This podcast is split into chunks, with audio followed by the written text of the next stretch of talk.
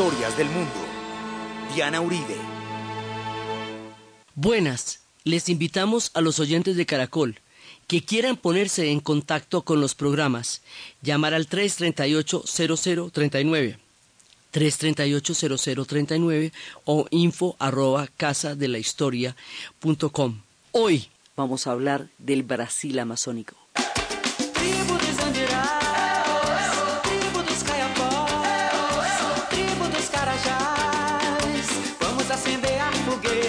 valeu.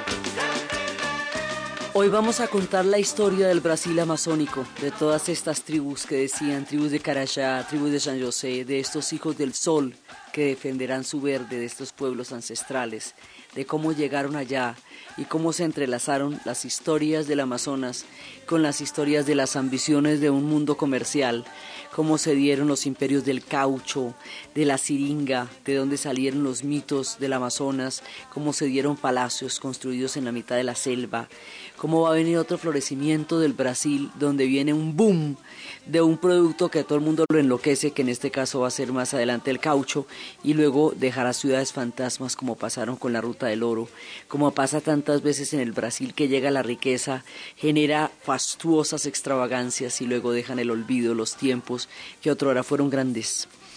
Cuenta la leyenda que en Turquía, en la época de las guerras contra los turcos en Europa, empezaron a aparecer cuerpos de mujeres destrozadas en batalla.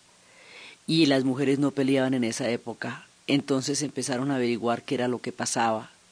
Se decía que en un pueblo del Cáucaso, en un pueblo en la parte que limitaría con lo que hoy es Turquía y las y las y los países transcaucásicos, en las montañas entre Georgia, Armenia, Azerbaiyán y Turquía, en las montañas sin pertenecer a ninguna de esas nacionalidades, había tres pueblos, un pueblo, tres pueblos guerreros pertenecientes a la montaña que nunca fueron parte de ninguna nacionalidad y que guerreaban contra todos aquellos imperios que les pasaron por encima, que fueron muchos. Esos tres pueblos estaban compuestos por las Amazonas, por los Ingushetios y por los pueblos de lo que hoy es Chechenia, el país de Ingushetia y el país de Chechenia. Cuentan que las Amazonas, en un momento dado, cuando necesitaban procrearse, se iban unas a la tribu de los chechenos y otra a las tribus de los ingushes y se quedaban con ellos en la oscuridad de la noche para no saber quién eran los padres de los hijos. Cuando nacían los hijos, los varones que nacían de los ingushes iban a Ingushetia, los varones que nacían de los chechenos iban a Chechenia y las mujeres iban a las Amazonas, que cada uno de esos pueblos se unían en la batalla y se mantenían en la población y tenían culturas separadas en, en medio de los avatares de todos los imperios que les pasaron por encima que la palabra griega venía de, de, de, Amazonas, que significaba las que se cortaban un pecho para poder pelear en batalla. Cuentan y describen la nación de las Amazonas como una nación de mujeres guerreras que vivían cerca de la frontera del sur de Turquía y las Amazonas decían que se amputaban el pecho derecho para poder manejar con mayor facilidad el arco y que esa creencia era una de las razones de la etimología de la palabra griega masos, que significa pecho, y de la palabra a, que indica de carencia de. Amazonas son en realidad aquellas que no tienen pecho porque dicen que se quitaban uno de los senos para tener más facilidad con el manejo del arco y de las guerras. Entonces dicen que son altas, flexibles, de pechos abundantes, de miembros fuertes, porque hacen constante ejercicio, que tienen rasgos severos y nobles, una mirada aguda y desafiante, que se saben superiores a los hombres y los utilizan solamente como objetos sexuales, que cada año un grupo de ellos visita a las tribus vecinas y para, para concebir los hijos y que los devuelven a los niños cuando nacen. Dicen que un regimiento de amazonas en marcha es un espectáculo impresionante. Las arqueras van desnudas, a excepción de las faltitas que tienen, que son corticas, y las armaduras y los arcos y los flechas, que llevan pantalones ajustados y túnicas y gorros las demás, y que van armadas con lanzas y hachas, y que la táctica de combate de las amazonas consiste en una descarga de las arqueras, que son las primeras que aparecen. Entonces ellas disparan una nube de flechas que sorprende al enemigo y lo, y lo va ablandando para que después entren las demás y ataquen con las hachas y con las lanzas.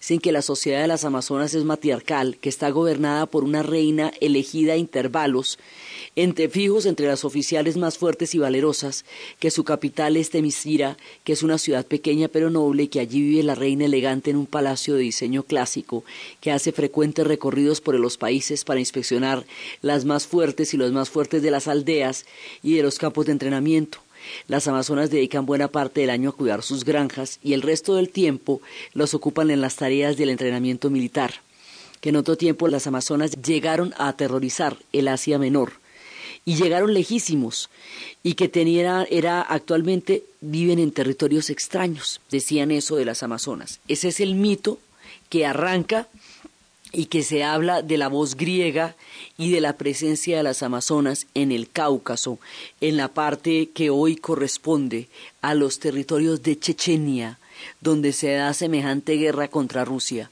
y de Ingushetia. Ahí es donde sitúa la leyenda el asunto de las amazonas. Resulta que un personaje que iba con la expedición de Pizarro sale de España y va a, remontar el río que después llevará este nombre. El personaje se llama Francisco de Orellana. Francisco de Orellana sale con la expedición de Pizarro, se abre de la expedición, van a buscar el país de la canela. Dicen que hay un país donde está abundante, donde toda la canela es sumamente abundante y la canela servía para todo. Dicen que van a buscar el dorado también. Entonces son expediciones que parten por el Dorado y que parten por el país de la Canela y empiezan a remontar río adentro. Francisco de Orellana, cuando empieza su gran expedición que va a ir al Amazonas, va a ser el primer personaje que se conozca en la historia blanca. Acuérdense que los descubridores son simplemente los blancos que llegan allá. Eso existe desde hace milenios.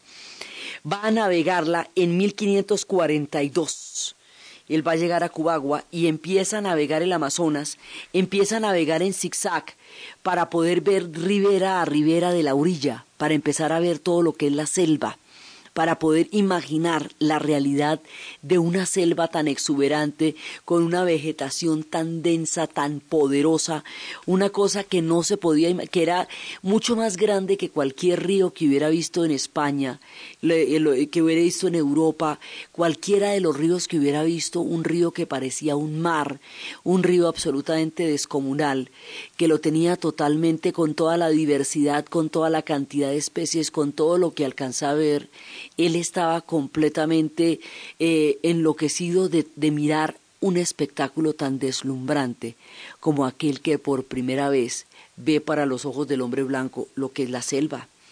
Entonces, él iba con su expedición y con su expedición va a tener una batalla brutal, que es la batalla del día de San Juan. Galeano nos cuenta que la batalla ese día no tenía cara de mala la batalla, hoy día de San Juan.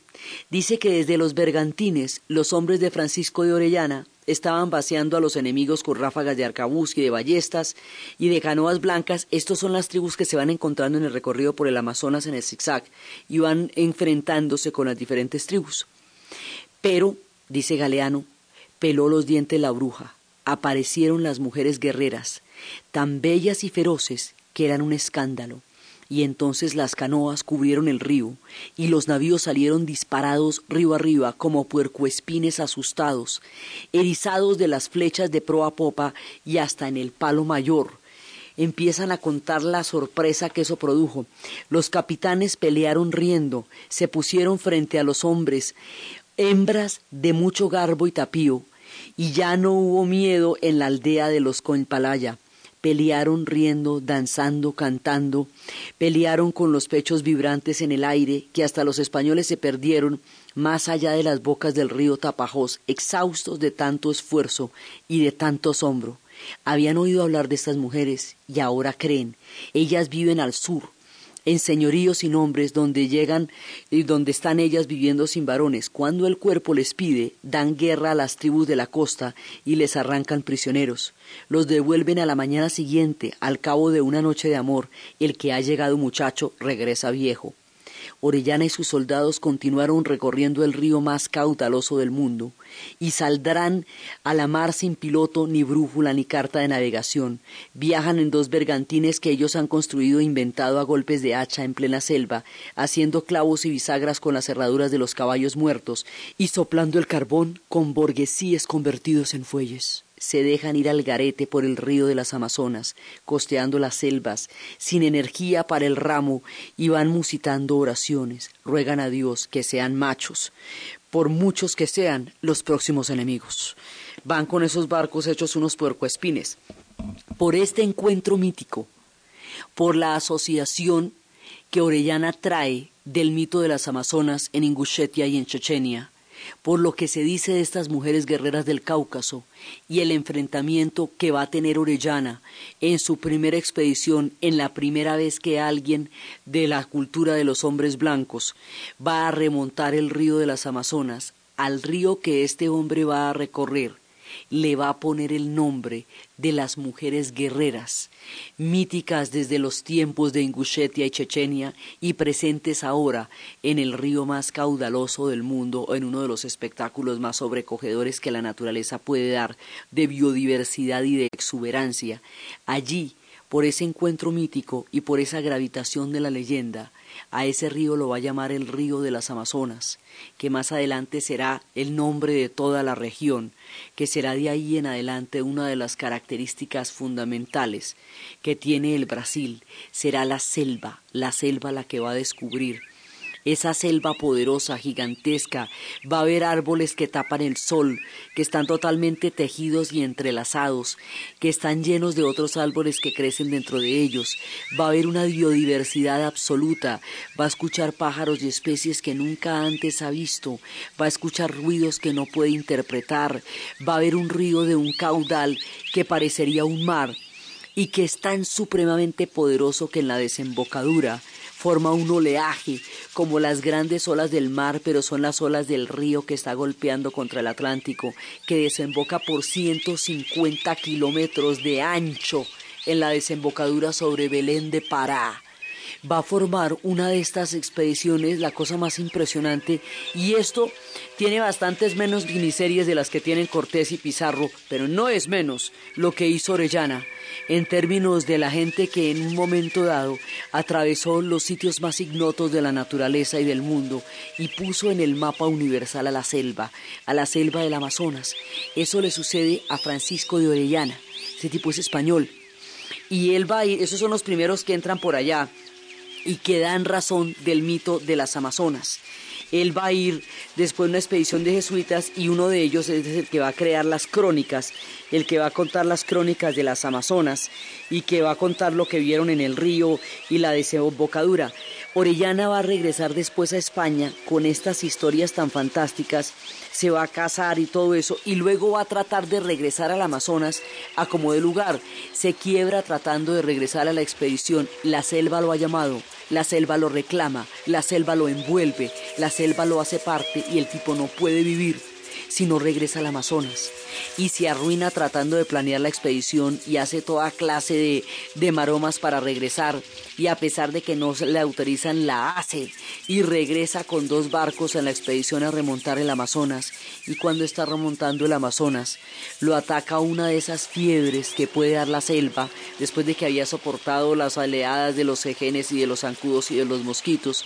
Y en una fiebre de delirio en el paisaje más fantástico reclamado por el corazón de la selva va a morir Orellana allí donde la tierra lo hizo vibrar en el Amazonas y queda ante el mundo de los blancos como el descubridor del río de las Amazonas y traslada así la leyenda de Ingushetia a la selva profunda, a la madre del silencio, al espíritu de la soledad, que lo reclama en la grandeza de la espesura de la foresta del Amazonas. Allá muere Orellana. Entonces, eso sucede la primera oleada, esas son las primeras noticias, digamos, los chismes de que alguien ha llegado al Amazonas y que eso no es un mar, sino que es un río, y es un río absolutamente gigantesco.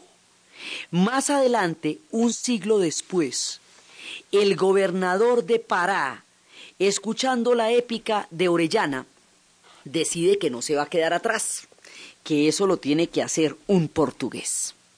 Entonces el gobernador de Orellana, el señor Noreña, le ha encargado un siglo después, más adelante, porque dice, bueno, los portugueses tienen que decir alguna cosita con respecto a ese río que dicen los españoles que vieron, donde además están las Amazonas. Eso está muy interesante, eso hay que ir a mirar a ver cómo es la cosa.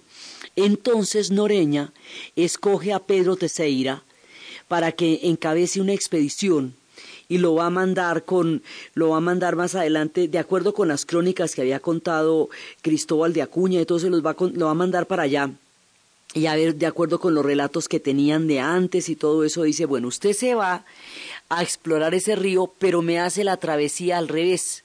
Es decir usted sale de la desembocadura de Belén de Pará y va a llegar al interior del Amazonas. Más bien porque lo que había hecho Orellana era al revés era partir del Ecuador y del Perú y entrar por todo el Amazonas hasta llegar a la desembocadura en Belém de Pará, que es donde las bocas son de 150 kilómetros de anchos.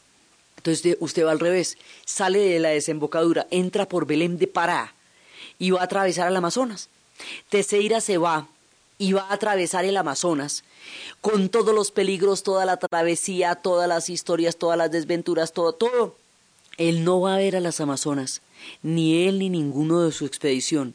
Nadie en ese entonces comprobó ni se encontró con las mujeres guerreras, pero ya hacía un siglo que ese río se llamaba así por la presencia de las mujeres guerreras, que espantaban, fascinaban, embrujaban y llenaban de flechas como si fueran hordas del cielo que venían los navíos que atravesaban. Esto uno ya no se la va a encontrar, pero gravitan en la energía de la selva el espíritu de las Amazonas. Entonces, ¿qué va a pasar? Que Teseira va a llegar directamente hasta Quito. Y entonces cuando ya va a llegar hasta Quito, pues en ese momento se van a poner, el gobernador de Quito se va a poner muy, pero muy, eh, muy preocupado porque lo que le da miedo a los españoles es que en ese momento ellos puedan, digamos, que los portugueses hayan encontrado una ruta para entrar al Perú. Ese es el miedo de los españoles. No es el trayecto, ni la tierra, ni el descubrimiento del río en sí, porque hace un siglo lo conocen y no han hecho tampoco mayor cosa con eso.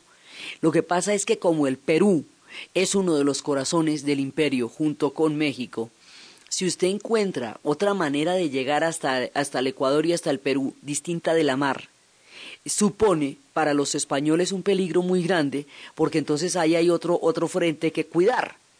Entonces, en ese momento, el gobernador de Quito, lo que pasa es que quedas mosquísima de haber de ver a, a llegar allá y cómo llegó. No, pues yo me vengo desde Belén de Pará por aquí, uy, Ave María. Entonces, para evitar eso, le da un recibimiento muy bueno. El otro se había basado en, en las crónicas de Gaspar de Carvajal, que era el que había un siglo antes había escrito el libro del descubrimiento del río de las Amazonas, y es a través de él que se conocían las crónicas.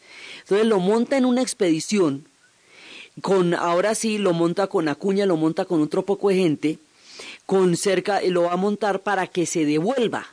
Me suena, digamos, para que, bueno, dice, muy bueno, me parece muy rico que haya llegado acá, pero hágame el favor y se devuelve otra vez para Belém de Pará, porque lo que necesita es alejarlo de allá, sobre todo alejarlo del Perú, porque necesitan que no exista otro, otra fuente más que les toque cuidar para mantener el imperio, difícil ya de por sí con las costas, pero si además usted puede entrar por, por el río, pues ya muy miedoso.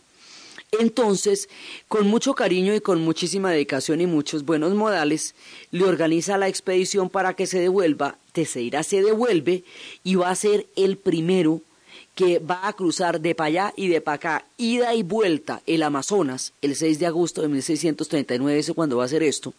Pero es una cosa impresionante la travesía de hacer esto en esta época.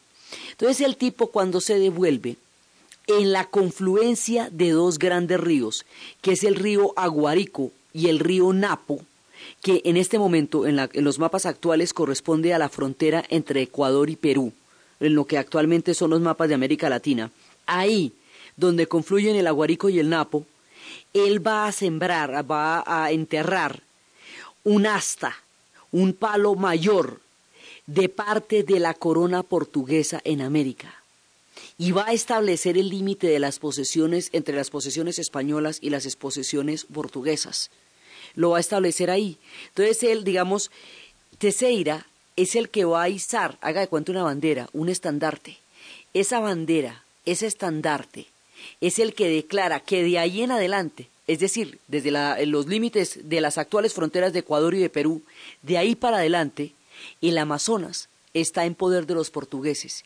Y es por eso por las banderas de Teseira, por el estandarte que coloca, que la mayoría del Amazonas queda actualmente bajo el territorio del Brasil y que los otros pueblos, Colombia, Ecuador y Perú, comparten solo un pequeño fragmento de la gigantesca Amazonía, porque a este tipo, Teseira, se la pilló para los portugueses, les tocó toda la barriguita del mapa y la gran riqueza del Amazonas quedará desde entonces del lado del mundo del Brasil.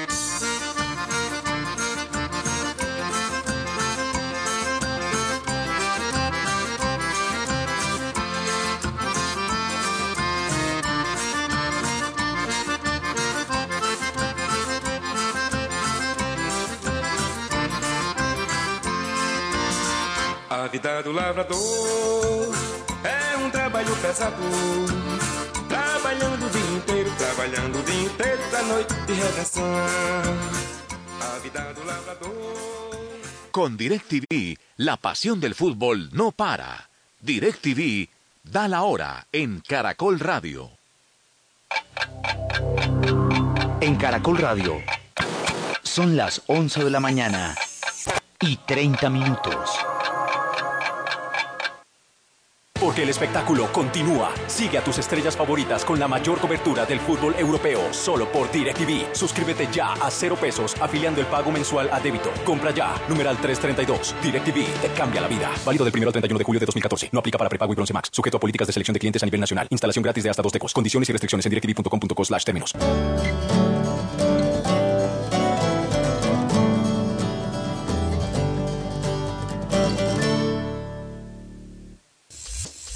Si esta semana se le hizo larguísima.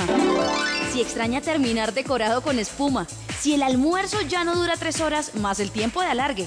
Si la vida perdió un poquillo de ese sabor a caipiriña, no se preocupe. Contágiese de nuestro fútbol. Este domingo vuelve el Carrusel Deportivo. Desde la una de la tarde, juegue de local en Caracol Radio. Con noticias, historias, deportes y mucho fútbol en el Carrusel Caracol. Todos los domingos, a partir de la una de la tarde.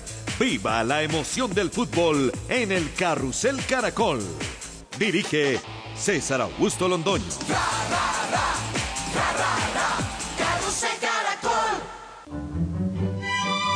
Este 21 de julio a las 12 de la noche, amaneciendo a lunes, así canta Colombia, presenta un concierto 60 años presencia de las orquestas filarmónicas y sinfónicas.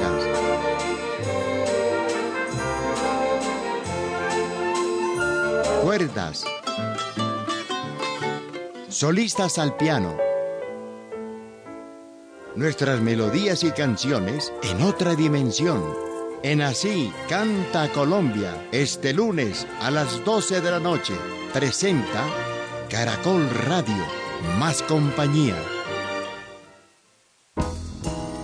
Este domingo a las 9 y 30 de la noche en el Club de Lectura de Caracol Radio, homenaje a la voz contra el apartheid, la heroína de Sudáfrica, Nadine Gordimer, Premio Nobel de Literatura 1991. Habla su amigo Javier Aparicio vicerrector de la Universidad Pompeu Fabra. Bueno, yo tuve la, suerte, y cuando ya no era agente literario de la agencia Carmen Balcells y por tanto de, García Márquez o de Vargas Llosa, tuve la gran suerte de conocerla en Barcelona y estuve pues un día entero prácticamente con ella. Ella era muy amiga de Gunter Grass, era muy amiga de los escritores que se habían querido comprometer con cualquier causa. Dirige Norberto Vallejo. Caracol Radio. Más compañía. Sabemos quién le habla al oído a los líderes de opinión. Caracol Radio, el medio más frecuentado para saber qué es lo que está pasando en Colombia y el mundo. Caracol Radio, más compañía.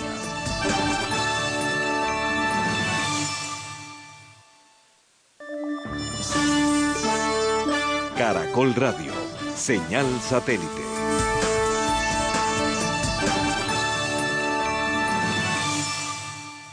Apetifor, producto natural. Apetifor mejora tu apetito. Apetifor mejora el apetito en niños y adultos. Calidad Natural Freshly. En productos naturales la primera opción.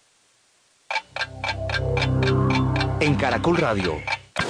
Son las 11 de la mañana y 34 minutos.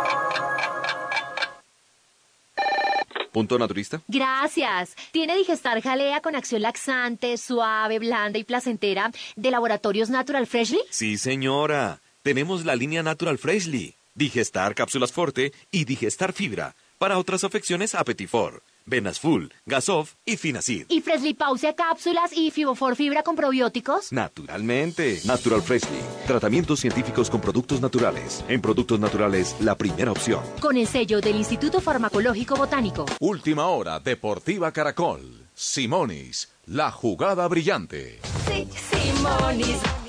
Goles colombianos en el exterior. Dorlan Pavón, un gol en la victoria del Monterrey 3 a 1 frente a Leones en el fútbol mexicano. Andrés Rentería también en México marcó el gol de la victoria del Santo Laguna sobre el Veracruz. Dani Santoya en la segunda división del fútbol azteca, doblete. Con el Oaxaca en la victoria 2 a 1 ante el Irapuato. Andrés Manga Escobar, un gol en la victoria del Dallas frente al New England en la Liga Norteamericana de Fútbol. Carmelo Valencia con el Tiajin Teda en el empate 1-1 frente al Shanghái. Hugo Rodallega marcó un gol en el amistoso del Fulham ante el Crowley Town en Inglaterra. Miguel Borja, refuerzo del Olimpo de Bahía Blanca en Argentina, un gol en el amistoso del juego ante Boca que terminó 2 por 2. Chemas, hay mucha preocupación en Atlético Nacional. A esta hora no se sabe si se jugará o no, cuándo y dónde el partido por la Copa Postobón frente a Águilas Doradas ante la situación que vive este equipo con la nueva sede como es en la ciudad de Pereira. El director de Desarrollo Deportivo, Víctor Marulanda, así lo explica. Pues estuvimos eh, en ese tema hablando con Di Mayor, preocupados en el sentido de que hoy no sabemos realmente dónde vamos a jugar, pero si nos van a hacer un cambio a última hora para Pereira, nos dicen que Armenia, no sé qué más, se complica el tema, pero hoy digamos que yo ya le dije pues eh, a la Di Mayor que, que cualquier consideración de cambios que afecte el presupuesto Atlético Nacional, la Di Mayor, por falta de planeación lo tiene que asumir. Recordamos que Atlético Nacional tiene también el compromiso internacional, partido frente al Mónaco en territorio de los Estados Unidos por la Copa Iberoamericana. Buena señor, por favor póngale gasolina más Qualitor. Claro que sí. Los aditivos de gasolina Qualitor de Simonis limpian los inyectores, ahorran consumo y mejoran la potencia del motor. Aditivos Qualitor de Simonis. Más vida para tu auto. Al tanquear, pida siempre gasolina más aditivos Qualitor de Simonis que limpian los inyectores, ahorran consumo y mejoran la potencia del motor. Por sus increíbles paisajes. Por la calidez de su gente. Por su diversidad. Colombia es mi orgullo. Hoy queremos contarle al mundo que el orgullo que sentimos por ser colombianos nos llena de energía para trabajar por un mejor futuro. 20 de julio, Día de nuestra Independencia.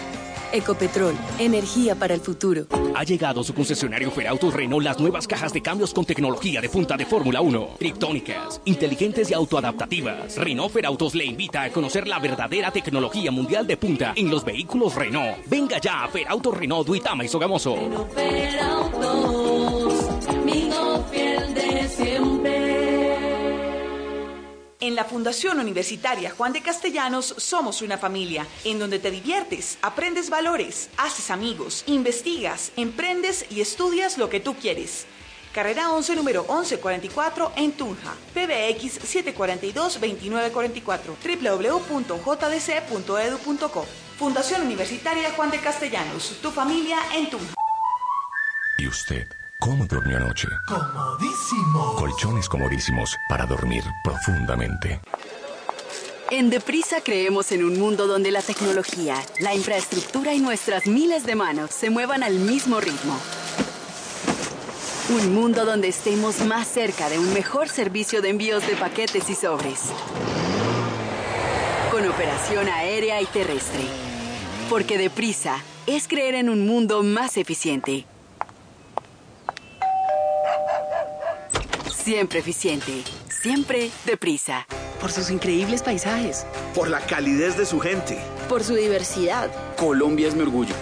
Hoy queremos contarle al mundo que el orgullo que sentimos por ser colombianos nos llena de energía para trabajar por un mejor futuro. 20 de julio, Día de nuestra Independencia. Ecopetrol, energía para el futuro. ¿Quieres alcanzar tu sueño de ser mamá? Cefert Centro de Fertilidad. Amor, ciencia y tecnología para alcanzar tu sueño. Diagnósticos y tratamientos integrales a precio justo. Tratamientos in vitro, congelación de óvulos para preservar tu fertilidad. Profesionales entrenados en las mejores clínicas del mundo. Cefert 467-2286. www.cefert.com. Caja Sonora. Espacio radial de Confama para oírte mejor maestros que no son el maestro tradicional que te ofrece todo el tiempo las respuestas. Estos maestros enseñan a preguntarse a los niños. De lo que habla Rosa María Bolívar, presidenta de Expo Ciencias Latinoamericana 2014, es que para motivar la ciencia en los niños, los profesores deben ser diferentes. No deben responder todo, deben enseñar a los niños a preguntarse por todo. Es saber guiar a otro, acompañar a otro en el camino de encontrar sus propias respuestas. El científico se pregunta por problemas para ayudar a resolverlos. De ahí que el maestro deba motivar las inquietudes en los niños y por ende al investigador del futuro. Es decir, en los maestros reposa la responsabilidad de crear hombres de ciencia. Todo surge de una pregunta y de aquellos que provocan las preguntas. En eso los maestros son fundamentales. Te esperamos en una próxima emisión. Con fama. Vigilado Superintendencia del Subsidio Familiar. Con Efecti, cualquier colombiano puede hacer sus giros, pagos y recargas. Efecti te da la hora en Caracol Radio. En Caracol Radio son las 11 de la mañana y 41 minutos. Colombia, nos llenaste de orgullo. Con tu magia uniste a un país entero. Y aunque este viaje terminó, el sueño apenas comienza. Gracias, mi selección. Efectivo Limitada. Vigilado y controlado por el Ministerio de Tecnología de la Información y las Comunicaciones. Caracol Radio. Caracol Radio. Más compañía.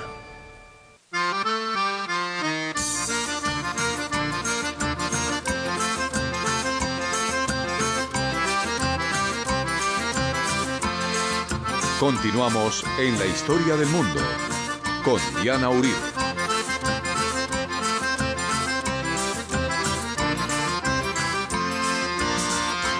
A vida do lavrador é um trabalho pesado. Inteiro, inteiro,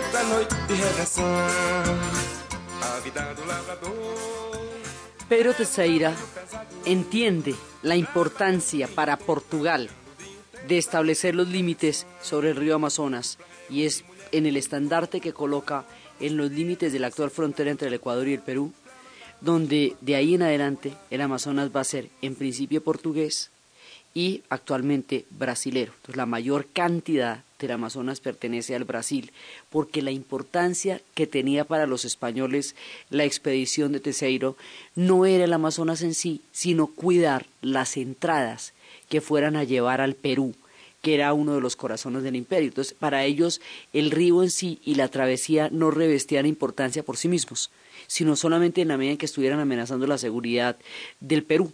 Una vez eh, que estuvieran seguros de eso, pues no le volvieron a parar bolas al río. Los portugueses sí se la pillaron, sí le pararon bolas al río y Tetseira tuvo la idea de establecer ese límite y por eso es que ese pulmón de la humanidad, esa, ese paraíso de la biodiversidad está contenido en su mayoría en el mundo y en el actual país del Brasil. El río, el gigantesco río, apenas si nos atraviesa, el trapecio amazónico lo atraviesa en una parte donde los brasileros lo llaman Solimois, Solo hasta que llega el río Negro y vierte su caudal a la altura de la ciudad de Manaos es que los brasileros le empiezan a llamar Amazonas. La parte que nos atraviesa, con todo y que apenas si nos remonta en el trapecio, no se puede ver de un lado al otro, es absolutamente gigantesca y fuente de una de las diversidades más maravillosas y exquisitas de todos los rincones de, en donde existen los cambios de las culturas. Allí donde actualmente existe Leticia, es precisamente donde se van a encontrar los peruanos, donde se van a encontrar los brasileros, los colombianos y toda clase de tribus, de ticunas, de comunidades, de, de todas las diversidades de la tierra y de las culturas, de las comidas y de los sabores, están contenidos en esos puntos en donde va atravesando el Amazonas. Entonces resulta que el Amazonas de ahí en adelante queda en su mayoría para el Brasil. A partir de esto, empiezan a llegar los grandes exploradores, los científicos.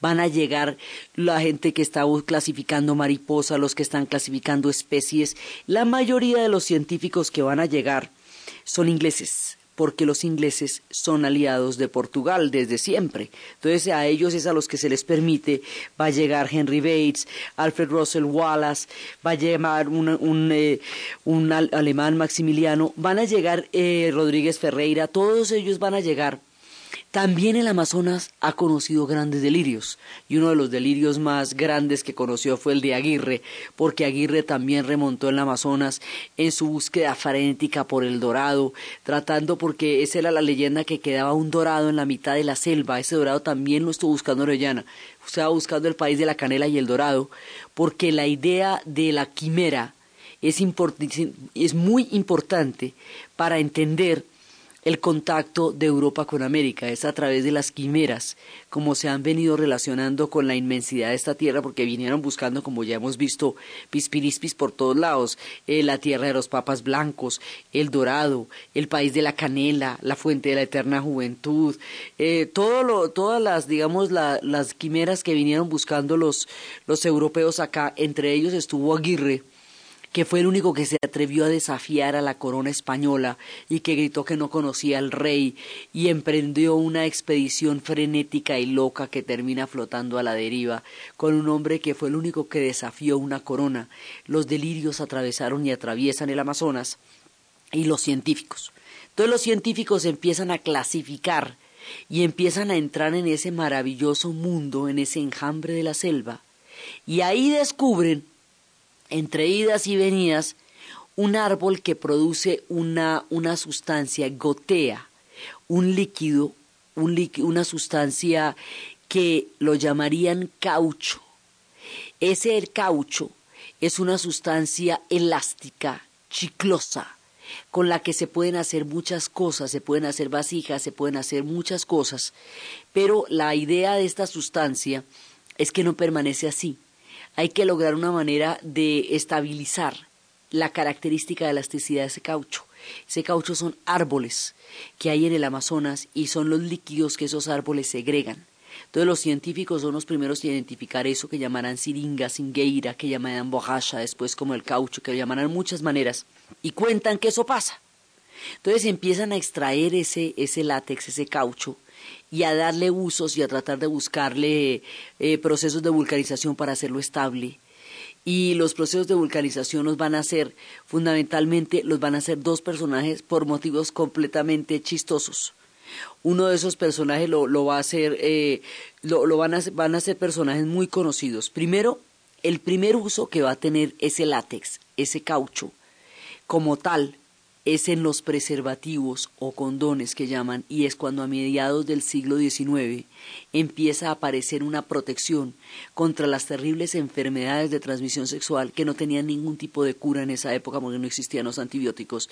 Así que este látex va a crear toda una revolución en la época en que eso se va a volver fundamental porque son la, historia de los preservativos ligada al descubrimiento del caucho que va a ser una revelación en Europa a mediados del siglo XIX como a comienzos del XXI. Eh, en aquella época por las enfermedades de la sífilis y hoy por hoy por las enfermedades del SIDA, este caucho va a tener una significación muy importante en la vida cotidiana. Pero ese no es el uso que le va a dar el imperio. El uso que le va a dar el imperio, dicho, la razón por la cual esto se va a volver el corazón de la jugada, es porque eso van a tratar de aplicarlo a otros usos. Entonces hay un personaje que se llama Goodyear, así, Goodyear, y el tipo está tratando de vulcanizar ese caucho y hace unos experimentos con azufre que huelen espantoso y llena esa bañera de ese material horroroso y su esposa amenaza con separarse de él si sigue haciendo experimentos con el caucho porque eso huele maluco, se pega, no hay quien lo limpie, es una pereza. Entonces el tipo le jura y le rejura que él no va a volver a hacer experimentos con el caucho. Un día ella llega a casa antes de tiempo y el tipo se siente sorprendido, mucho más grave que si estuviera con una preciosa chica, es que todavía sigue haciendo experimentos con el caucho y eso es incumplir a la palabra con ella. Entonces, del susto, coge todo el experimento, la sufre todo y lo echa al fuego. Y al echarlo al fuego para borrar las evidencias de que estaba experimentando, al echarlo al fuego, se vulcaniza produce el proceso de vulcanización, es decir, de garantizar una calidad estable en las propiedades del caucho. Entonces descubre esa técnica, que serán las técnicas que se le van a poner a las llantas más adelante, y por eso se llaman Goodyear las llantas, es esa empresa, y por esas características es que él lo va a empezar a reclamar. Por el otro lado, en Irlanda, hay un personaje que tiene un niño que da unas loras terribles y el niño quiere una bicicleta y él le prometió que le iba a poner una cosa especial a las llantas de la bicicleta. Y entonces con cámaras de aire haciendo toda clase de experimentos para complacer el asunto del triciclo porque no era una bicicleta del triciclo de su niño chiquito que le tenía montada una pataleta total le, le da el revestimiento de caucho a las ruedas y ve que eso funciona.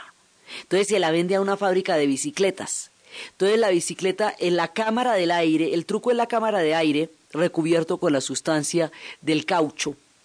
Y la fábrica de bicicletas va a, le va a dar un patrocinio a un ciclista que ya estaba en decadencia y al correr con las llantas de cámara de aire y de caucho, le gana a todo el mundo, pero de lejos, regao. Y empiezan a ver que eso es terriblemente efectivo y entre los experimentos de Goodyear y el descubrimiento, el uno huyendo de su esposa y el otro tratando de complacer a su hijo para evitar una pataleta, empiezan a idear el sistema de los neumáticos, de las llantas. Y las llantas se empiezan a usar primero para las bicicletas, luego para las motocicletas y para la industria del automóvil. El automóvil se está inventando y las llantas, el caucho es la solución para esas llantas. Entonces el caucho empieza a tener usos masivos en la sociedad industrial y empieza a convertirse en una cosa de capital importancia. El caucho de aquí para adelante se va a convertir en algo fundamental y el caucho lo produce el Amazonas.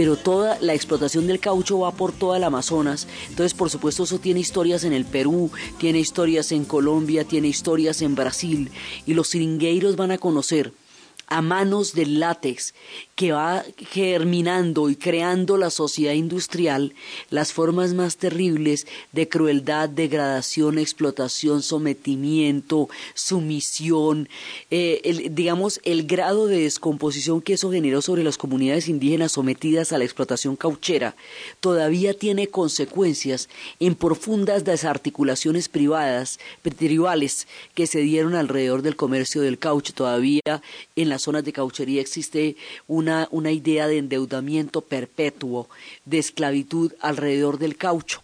Entonces, esto va a generar una cantidad de dolor, una cantidad de dolor y una cantidad de riqueza y una explotación cruel y despiadada sobre el mundo indígena. El mundo indígena está golpeadísimo porque ya en la época de la, de la ruta del oro los fueron sacando de ahí de una a medida que iban apareciendo los garimpos. Ahora que estamos en la época de la ziringa y que van a llegar los siringueiros, entonces las comunidades indígenas como están en las cuencas y están en el corazón de toda la explotación del caucho, pues es la gente que más directamente se va a ver afectada porque le va a tocar el enfrentamiento con el mundo blanco desde la crueldad, desde la ambición, desde la riqueza desmedida. Y esto va a generar ciudades que salen de la nada. Y lo mismo, riquezas súbitas, riquezas descomunales. Eso va a tener unos precios internacionales grandísimos. Y a medida que el caucho se va extendiendo, la sociedad industrial va creciendo. Y va creciendo, por un lado, por el petróleo, pero por otro lado, por el caucho. Entonces el caucho la va convirtiendo, se va convirtiendo en la, en la posibilidad de hacer las llantas y las llantas son las que le van a dar la viabilidad. Las llantas desde el punto de vista del rodaje y la gasolina desde el punto de vista del combustible son los dos pilares que le van a dar al mundo del automóvil y al mundo de la bicicleta y de las motocicletas, todo, digamos, el mundo del transporte empieza a gravitar alrededor del caucho y esto se va haciendo cada vez más mayor la demanda para la era industrial. Entonces el mundo industrial devora el látex que se saca del Amazonas y el látex que se saca del Amazonas devora a los siningueiros que trabajan en él y contaban en la vorágine cómo en la medida en que se desangra el caucho, porque para sacarlo hay que hacer unos cortes eh, transversales en el árbol en varias direcciones que producen que gotee eh, sobre una, una pequeña latica de que es donde se recoge el látex. Mientras se desangra el caucho, que es la savia del árbol, las sanguijuelas y toda clase de, bichos van desangrando a los singueiros que están en ese momento explotando el caucho y el precio que la selva cobra por la riqueza que da es inmenso en dolor, en, en todo lo que es trabajar en la selva y además en sufrir las condiciones de explotación más terribles que no se puede imaginar. El grado de crueldad que se manejó aquí es absolutamente aterrador.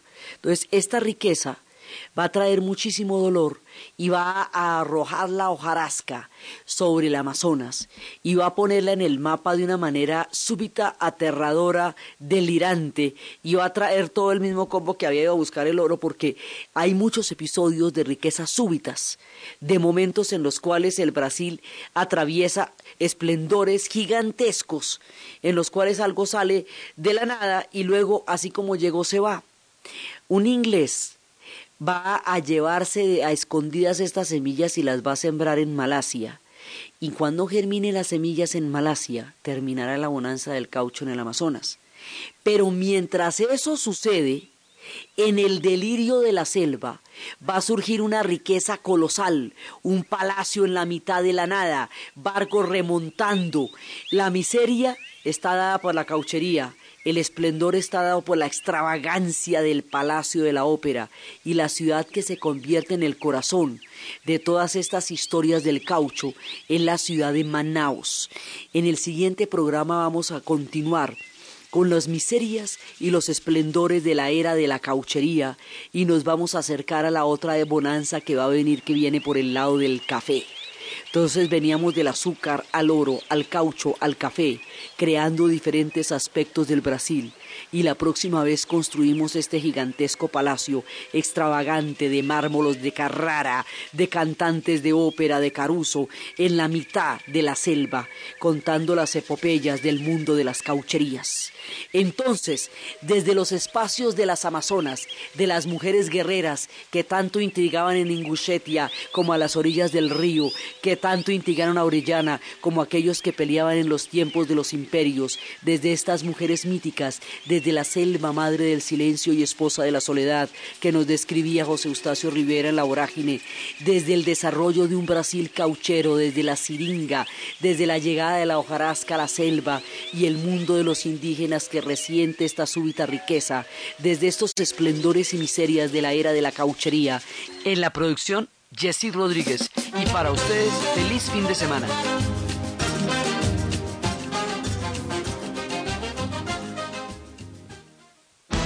Todo lo que pasa, pasa en Caracol Radio. En Caracol Radio, el noticiero del mediodía. Dirige Diana Calderón. Son las 12, un minuto, oyentes de